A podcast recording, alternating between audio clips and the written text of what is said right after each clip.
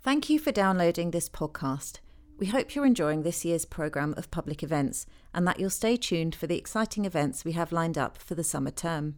In the meantime, we have another podcast series that we think you might enjoy. LSEIQ is a monthly podcast where we ask some of the smartest social scientists and other experts to answer intelligent questions about economics, politics, or society. Recent episodes have tackled questions such as Is the gentrification of our global cities inevitable? Should we fear the rise of the far right? And how does the modern world affect relationships? To give you a taste of LSEIQ, the latest episode, which asks How can we age better, will begin playing in a moment. To listen to other episodes and to subscribe, search for LSEIQ in your favourite podcast app or visit lse.ac.uk forward slash IQ. We'd like to hear your opinion too, so why not join the discussion on social media using the hashtag LSEIQ? And please also consider leaving a review on iTunes, as this makes the podcast easier for new listeners to discover.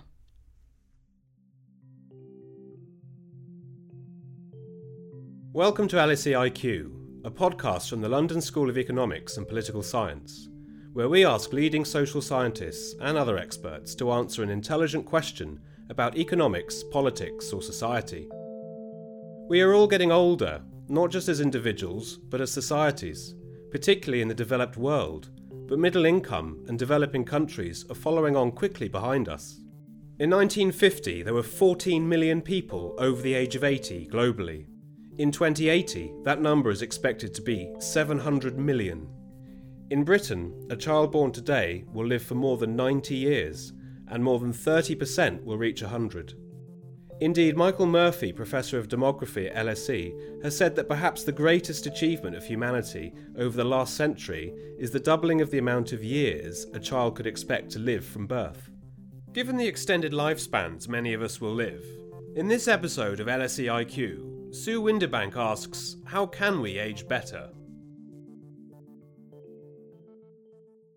Common house, and everybody, uh, we have 11 units here of townhouses, and everybody owns a portion, they own their own townhouse, and then they own a portion of the common house. Okay. Um, the common house has two bedrooms and two bathrooms. Okay, so you can have guests come and We stay. can have guests, yeah. Um, if it's somebody that we know, like a family member or or a good friend. My name is Kate. Um, last October, I don't know how it happened, but last October I turned 70. Um, and I um, was living in Ohio, and seven years ago I packed my Toyota Corolla and drove cross country to Santa Cruz.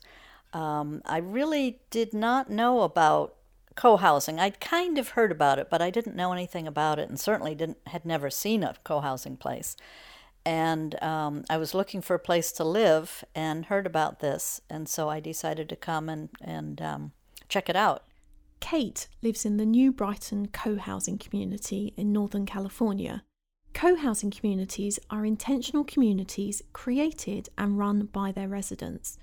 Although we are admittedly near Santa Cruz with its hippie past and countercultural vibe, co housing is different to a commune. Residents have their own private homes with all the regular amenities, but there is typically a common house where residents eat together a couple of times a week or month and meet together to manage community activities, including the upkeep of shared spaces, which they mostly do themselves. So, what are some of the benefits of living in this kind of arrangement? Well, it's an efficient way to live. Um, we share washer and dryer, um, tools, meals, um, even our problems or stories we might confide in somebody.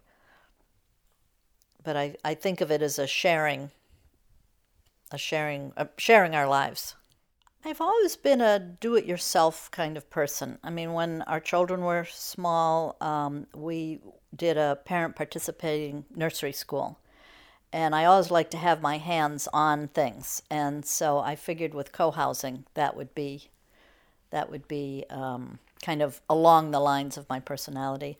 Also, I'm out here with no family, and so I figured that this would be as close to family as I could get. So, what is it like to live here?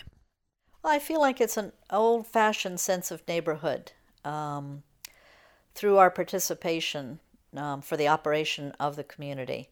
We have a courtyard in the middle, and then we have three buildings around it, and the common house is on the fourth side. So we're really a self. We're on a busy street, but we're very self-contained. There's no um, cars in the community. Um, the children can just walk over to each other's houses. Kate lives in a multi generational community and enjoys it that way. But this kind of housing is also being adopted by communities of exclusively older people seeking to enjoy some of its benefits. Kath Scanlon, Assistant Professorial Research Fellow at LSE, explains. Well, really, the idea of older people's co housing started in Denmark, and there are lots of established communities in Denmark. They're I would say they're not as much about providing support for vulnerable older people. They're about older people who want to take control of what their life is going to look like in later years, and they decide that they want to live in a really sociable and and uh, a, place with people with like interests and, and so on. And so they'll come together in, in this community. Um, some of them are for older people only, some of them are will accommodate young people too. The probably the best known one is older in this country at least is Older Women's Co-housing. The acronym is OWCH, and they're in Barnet in North London. This is a scheme that opened up recently. It's only been occupied for about three years. It's a very beautiful design. It's won a lot of architectural awards. It's on a triangular site that's surrounded by houses, uh, so it, it's tucked away and all the homes that are in it look inwards onto their communal garden and, and space. Now, this particular scheme is only for women, and it's only for women. I think the minimum age is 55, but the women who live there are, are mostly older than that. Um, it took a very long time to come to fruition. The members of the group started meeting now I think 18 years ago. So it was a very, very, had a very, very long gestation. And what that meant is that the, the people in this group, the people who are now living in this scheme, know each other really, really well. And I think that has been one of the fundamental elements of their success is that they know each other and they trust each other. And you're planning to do some research in this area, aren't you? What are you planning to look at? One of the benefits that has been claimed for co housing, and especially for co housing for older people, is that it's a way to cut down loneliness and isolation amongst older people. Now, we know that's a huge problem everywhere in Western societies. And not only is it a problem in terms of just loneliness is bad and, and nobody enjoys being lonely, but it also can lead to all kinds of knock on effects on mental health and on physical health. So, what's often claimed is that living in this kind of intentional community, such as a co housing scheme, means that people are less lonely, that they're more socially active, that they're more physically active, probably, and that should have knock on benefits for their health, for their longevity, for their engagement in society. So, lots of people who've looked at this from a kind of qualitative point of view have said, this is great because it has all these benefits for the people who live here and and benefits for society at large because healthcare costs are less and so on. But it's never been empirically studied with evidence to prove this is the case. So we are hoping to be able to look at this over a five year period and find that evidence. Is there actually evidence that living this way has benefits for mental and physical health? And can we quantify those benefits? Given the aging demographic in this country, and many other Western countries. Could this ever be anything but a niche solution to some of the issues like loneliness and depression, isolation in later life? If you're talking specifically about co housing, I think realistically, this is not going to be a mass housing solution for millions of people. It quite apart from the benefits for older people, there are a lot of practical difficulties with getting these schemes off the ground. It requires enormous dedication and huge amounts of time to, to do it successfully in the British system, as evidenced by how long it took for the OWCH scheme to get off the ground. Nevertheless, it, it, it is a kind of test bed for this kind of solution where you intentionally bring together people who are not re- blood relatives or the kinds of people who would normally live in this kind of group setting, like, say, university students in a halls of residence or something like that. You, have this uh, almost a natural experiment. Does forming this kind of community benefit people. And if we find that it does, then there are other ways of doing it. It doesn't have to be co-housing. There, there are other kinds of things that, that we could look at that could um, bring these benefits to more people. Of course, another important issue is that co-housing isn't for everyone. Back in California, I asked Kate what kind of person might enjoy living in this kind of community. Well, I think somebody who's a do it yourself person, somebody who likes other people. We had somebody living here who was an introvert and moved in hoping that it would bring her out, and it didn't, and she moved out. Takes a lot of patience to live here because everybody does things different different ways, and you have to um, understand other people. You know, I think any time that you live with other people, everybody has personalities and backgrounds, and you have to just kind of put up with with how other people live sometimes, and that make to me that makes it interesting too. But beyond the co-housing environment itself, Kath Scanlon thinks these communities might have lessons that could be applied in other settings. Yes, we could apply this in other settings like other residential set- settings for older people. Well, there's a whole spectrum of housing for older people from retirement villages for active seniors to nursing homes and, and care homes for people who really can't look after themselves. The more care is provided, the less autonomy the residents have, which is n- not surprising.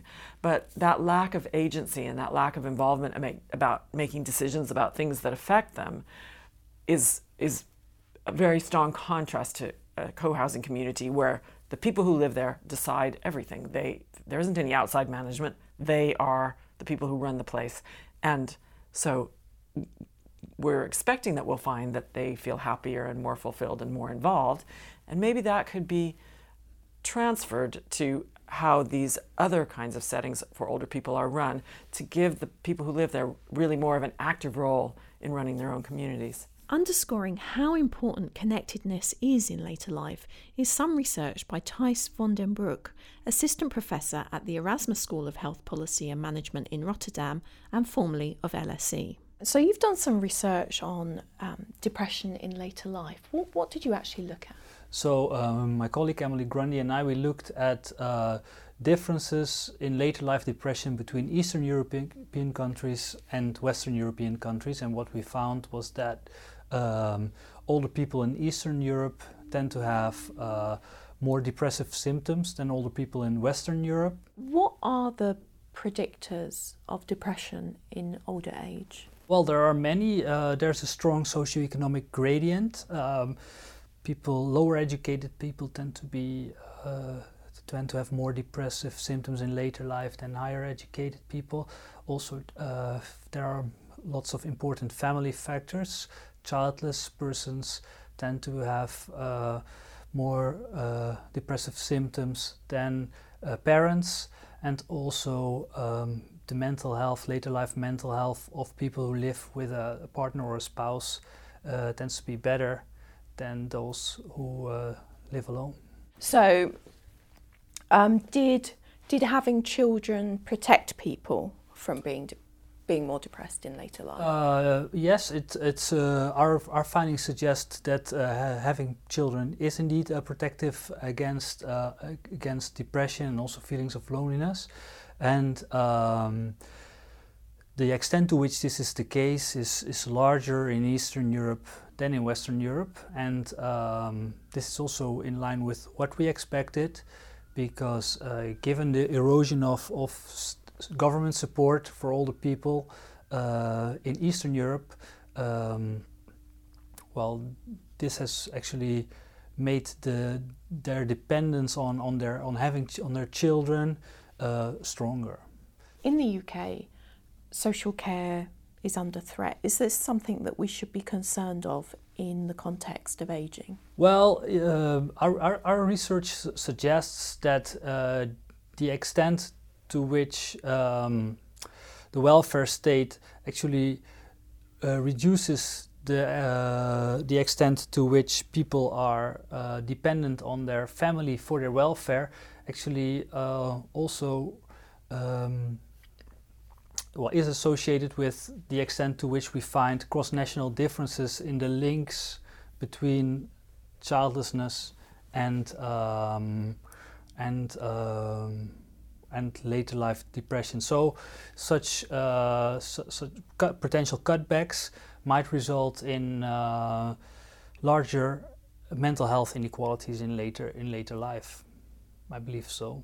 Do you think people should be more consciously aware of building community and social capital around them, given the findings of your research? Well, uh, let me go a little bit beyond uh, my own research when answering this this question. Um, I think uh, the answer is yes. Loneliness is is a is a big problem for older people and mainly for uh, people in very old age, I have to say, and it's associated with with, with mortality and, and, and morbidity. So it's uh, it's a, it's increasingly also seen as a public health issue. Investing in your in your social embeddedness would be uh, something uh, that yeah that people should strive for. Japan is, of course, at the forefront of the global aging phenomenon. In 2006, it became the world's first super aged society, with over 21% of the country's population being over the age of 65. Hiroko Akiyama, professor at the Institute of Gerontology at the University of Tokyo, explains what these trends look like today. So, what kind of demographic changes are you seeing in Japan? Well, I mean, we are uh, the front runner of uh, kind of super age society. Uh, already, I mean, 28% uh, of the population is age 65 and older.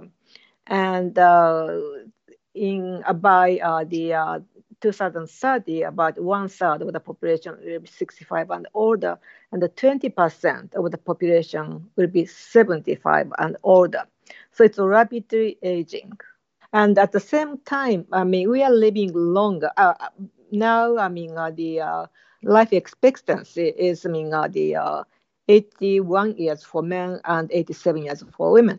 So we are living longer, but also we are living healthier. I mean, uh, uh, comparing the uh, previous I mean, generations. People in Japan are actually aging better than 20 years ago, aren't they? Could, could you say something about that?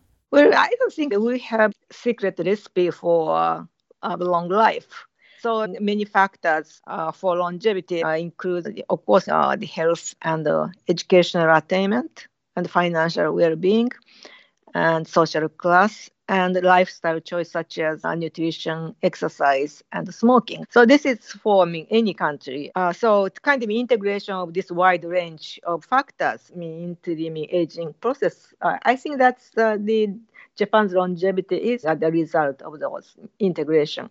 Some of Professor Akiyama's research looks at retrofitting normal communities so older people have a better quality of life and find it easier to remain in their own homes for as long as possible.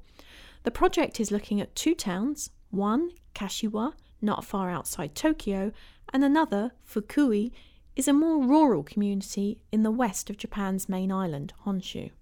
Okay. Um, see, the current communities in Japan were built when the population was much younger. So I mean, the, the Japanese population shaped like a pyramid. Okay, so uh, the, there are many uh, children, and only 5% were older people. Okay, but now, as I mentioned, the almost one third of the population is age 65 and older.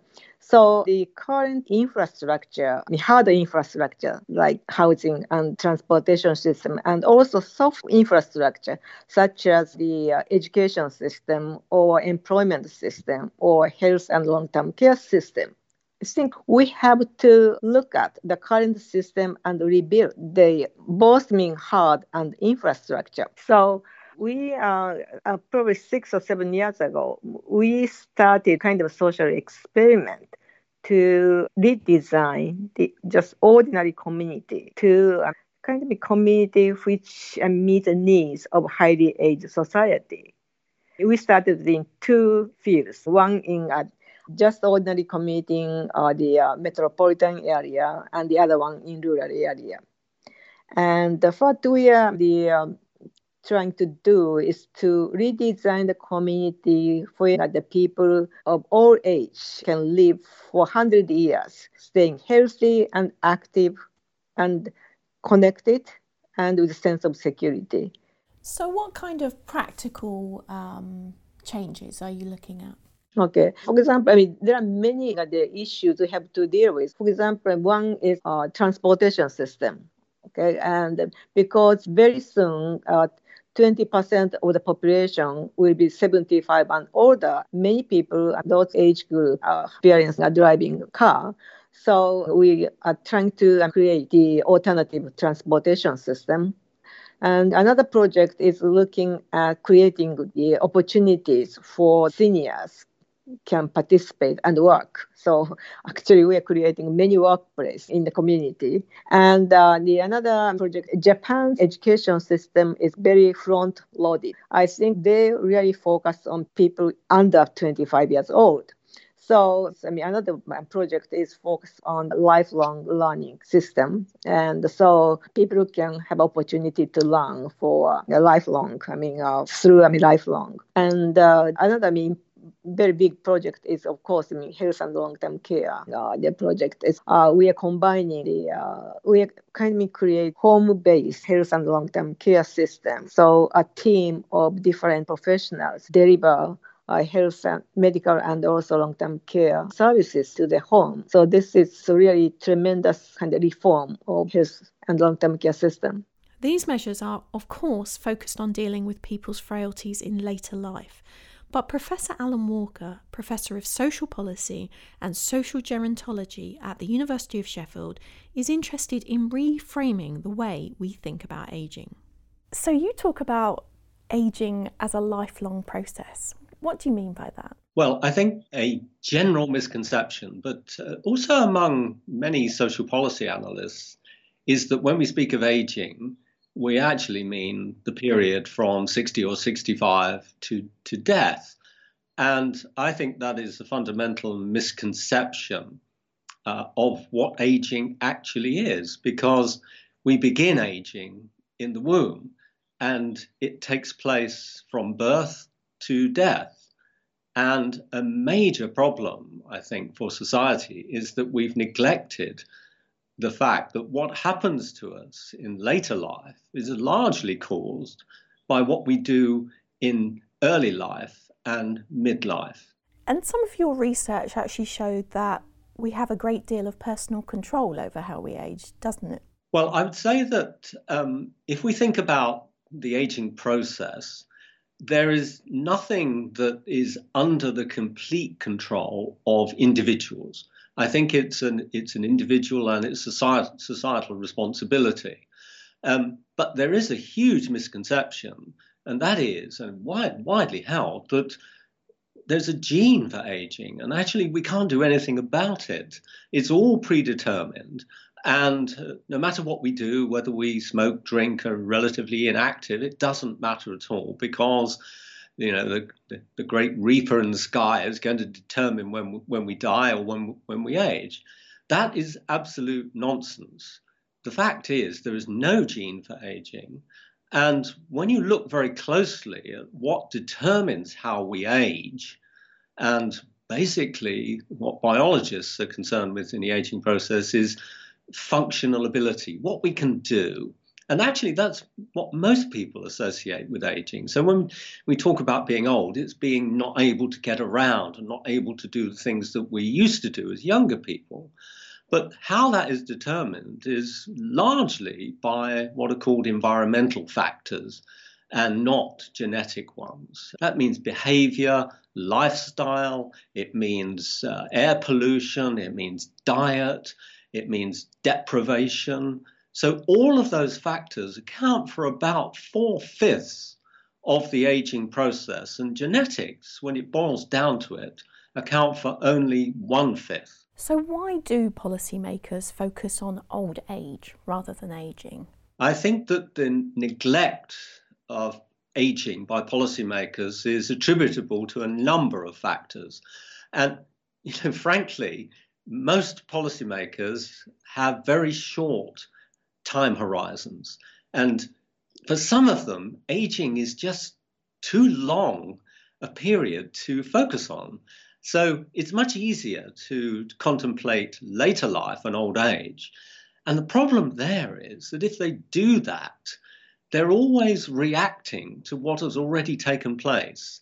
You know, they're responding like an emergency service to increasing obesity or increasing frailty or multimorbidity. They're not intervening at an earlier stage of the life cycle to try to prevent those things so that that would save money for the exchequer, but it also would improve the quality of life of older people immeasurably. And then the other big barrier to policy action is the idea of prevention, because if we take a life course approach to aging, the fundamental fact that we're trying to get across is that we have to prevent those things that we call the inevitable features of later life, those chronic conditions, the coronary heart disease, the diabetes, and so on. We have to prevent them. Yet, in Britain and in, in fact, most developed societies, the huge amount of health resources are devoted to acute care and emergency care, not to preventative care or preventative medicine. And that's like trying to turn around a huge oil tanker at sea. It will take a massive amount of effort. And the policymakers do not seem to be interested in embarking upon that huge effort.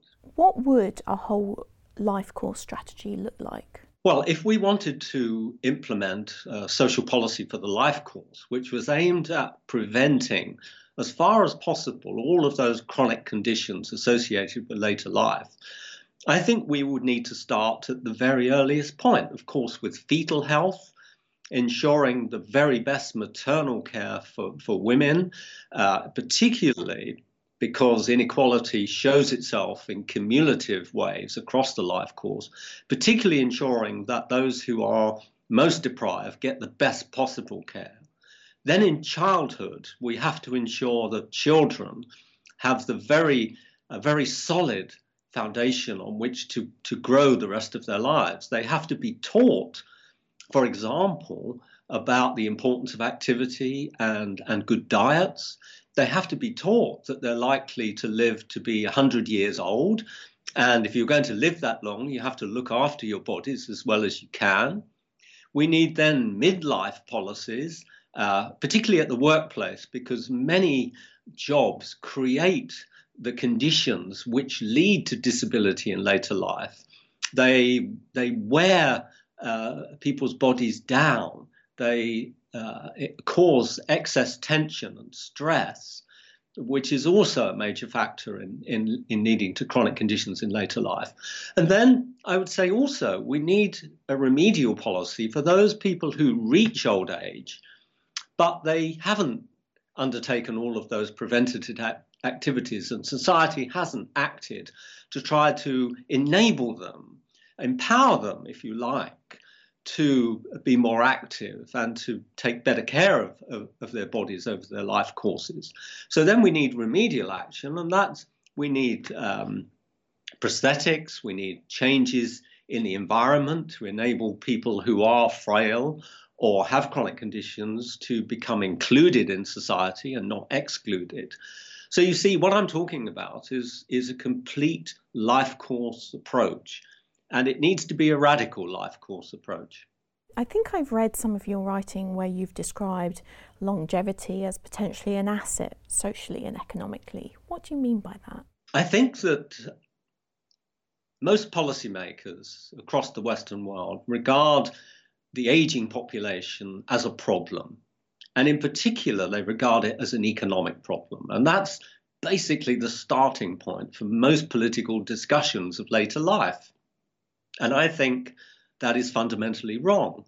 And it's a road to nowhere because the populations are aging and there is no alternative to population aging. We can track the aging of Western society back to the 1840s, and it's been linear. So there is an, an inexorable increase in longevity. So, as societies, we need to respond to that. And I think one of the ways we do that is say, well, in what ways can we turn what's seen as a burden, negative terms, into something much more positive? And the positive is this that because we have an aging society, we have an aging workforce. And particularly in those countries where immigration is a big political issue, there is no alternative but to make better use of that aging workforce. And employers are not doing that, not at all. And they have in the past, of course, relied on rejuvenation, getting more young people in. But aging means there are fewer young people. So, in a nutshell, the future productivity of countries like Britain rests heavily on how we utilize the skills and experience of an aging workforce. Yet, in most workplaces, people get trained only at the early stage of their careers and then basically they're left to fend for themselves. So we need a life course approach to education and training, lifelong education, lifelong training. And then there's the other side of the aging process, and that is those people who have frailty or have difficulty, they need to be helped. And, and there are all sorts of possibilities for new technologies to assist people with frailty, to assist their carers to take better care of them, and to do so remotely. So I think there are lots of possibilities for increased productivity and increased economic growth in the aging of the population. And this brings us on to the contentious topic of working into later life and the increasing state pension age in the UK and other countries. In the UK, under current law, the state pension age is due to increase to 68 between 2044 and 2046. Following a recent review, the government has announced plans to bring this timetable forward, with the state pension age increasing to 68 between 2037 and 2039. Here's Alan Walker. Well, I think there's a simple fix to the aging of the population that most policymakers have tended to grab onto, and that is we can cut the cost of pensions by simply increasing pension ages. And across all European countries, and in fact, most of the Western world, policymakers have decided that is their quick fix. And the problem with that quick fix is not that people are living longer, therefore, they have, potentially have the capacity to work longer. The big problem is inequality. There are some people who have the capacity to work longer, and there are many of those people who want to work longer. So, for example, there are more than a million men in the British labour market who are over pension age. And most of those are there because they want to be there. They want to continue working. They don't want to, to give up. Okay, there may be some push factors uh, involved, such as low income, but I think for a large proportion of them, that is, there's voluntary additional work. But then the other side of the coin is those people who have worked in jobs intermittently, have long periods of unemployment, or have been in arduous labor, and they are simply not able to work longer. So if you push the bar up, you make the lives of those people who cannot compete and cannot work so much harder. And all of the research evidence shows that psychological distress is increased when you increase pension age among those people who simply cannot respond to the increase in pension age. In Japan, the retirement age is relatively young, although Prime Minister Shinzo Abe has said he wants to raise it beyond 65 and allow people to defer their pensions beyond 70. I asked Hiroko Akiyama about this. So now I think uh, many companies in Japan retire people at 60, and there's an option to carry on working till 65. Is that sustainable? No, I don't think so. Because already um, we experience a shortage of labor force because fertility is very low, quite low. And uh, it's really uh, not sustainable. And uh, I mean, we have to come up with some strategy to uh, people, I mean, seniors, they are contributed to labor force. As I mentioned, we are living longer, but also we stay healthier uh, in old age. And uh, so from the beginning about uh, 80% of Japanese seniors healthy until mid 70, and it's actually we can expand that age to age 80. So we like to see 80% of the Japanese seniors are healthy, I mean, functionally healthy. And also, 70% of the Japanese seniors are willing to work. They actually they prefer being the part of the contributor to the society rather than just receiving pensions. Mm-hmm, mm-hmm. Now, I mean, we, we all age and become frail differently. You know, perhaps if you're a professor, you know, your your your health might be slightly different than you know if you have a very manual job. Is there a danger that by increasing retirement ages will leave some people in poverty in later life?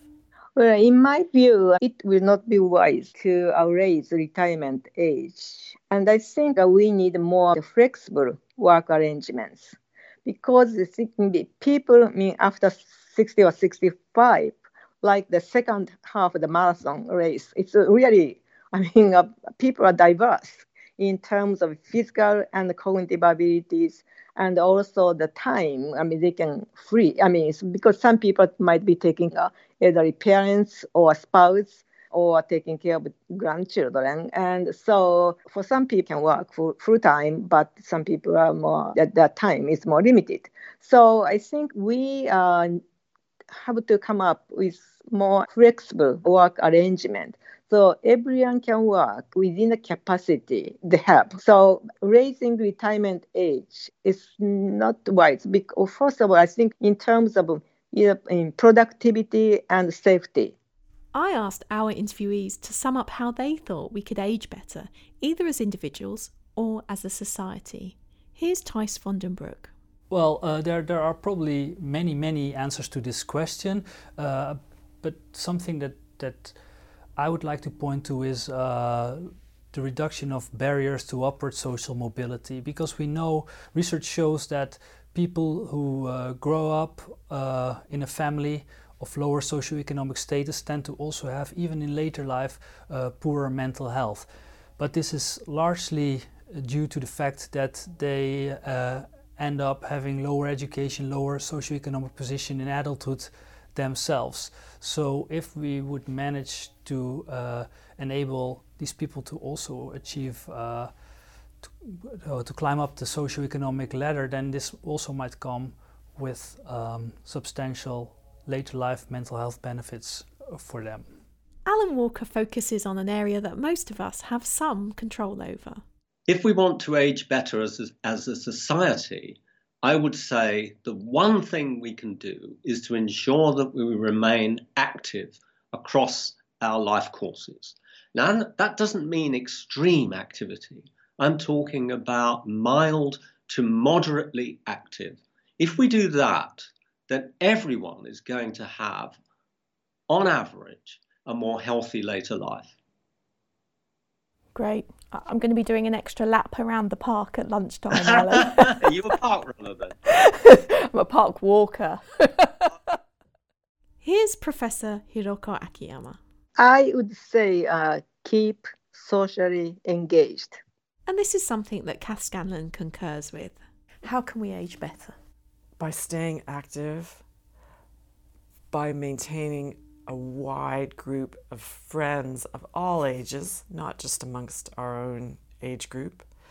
I say, as an incipient older person, I hope to someday become an older person and indeed an extremely, extremely old person.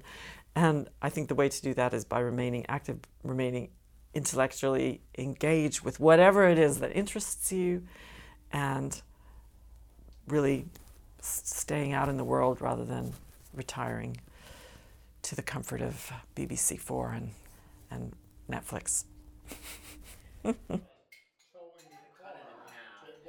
in the new Brighton co housing community in Santa Cruz County, it's dinner time. There's a big thing here, I don't know about in England, but there's a big thing about um, seniors being lonely, um, not having the social socialization. And that's something that here everybody's very social. That you know, we we get together at the minimum. We get together twice a week for dinner. Um, but we also just walking across the courtyard will run into people and and you know chat and it's i think it's very hard to be lonely here unless you don't leave your door how do we age better tell us what you think using the hashtag lseiq a big thank you to Kate and the new Brighton co housing community who graciously allowed me to look around and invited me to stay and enjoy dinner with them. This episode of LSEIQ was brought to you by Oliver Johnson, Tom Williams, and Sue Windebank. This episode was based in part on the following research Japan's Longevity Challenge, Science Magazine, an editorial by Hiroko Akiyama. Number of children, partnership status, and later life depression in Eastern and Western Europe in Journals of Gerontology. Series B, Psychological Sciences and Social Sciences by Emily Grundy, Thijs van den Broek, and Katherine Keenan. Development of new co-housing, lessons from a London scheme for the over 50s, urban research and practice, Kath Scanlon and Melissa Fernandez. A new approach to ageing in Europe, making longevity an asset, MOPACT Policy Brief 10, produced by the MOPACT project, coordinated by Alan Walker and funded by the European Commission. For more episodes of this podcast, and to subscribe on Apple Podcasts and SoundCloud, please visit lse.ac.uk forward slash IQ or search for LSE IQ in your favourite podcast app. And please consider leaving us a review, as this makes the podcast easier for new listeners to discover. Join us next time when we ask Is gender equality possible?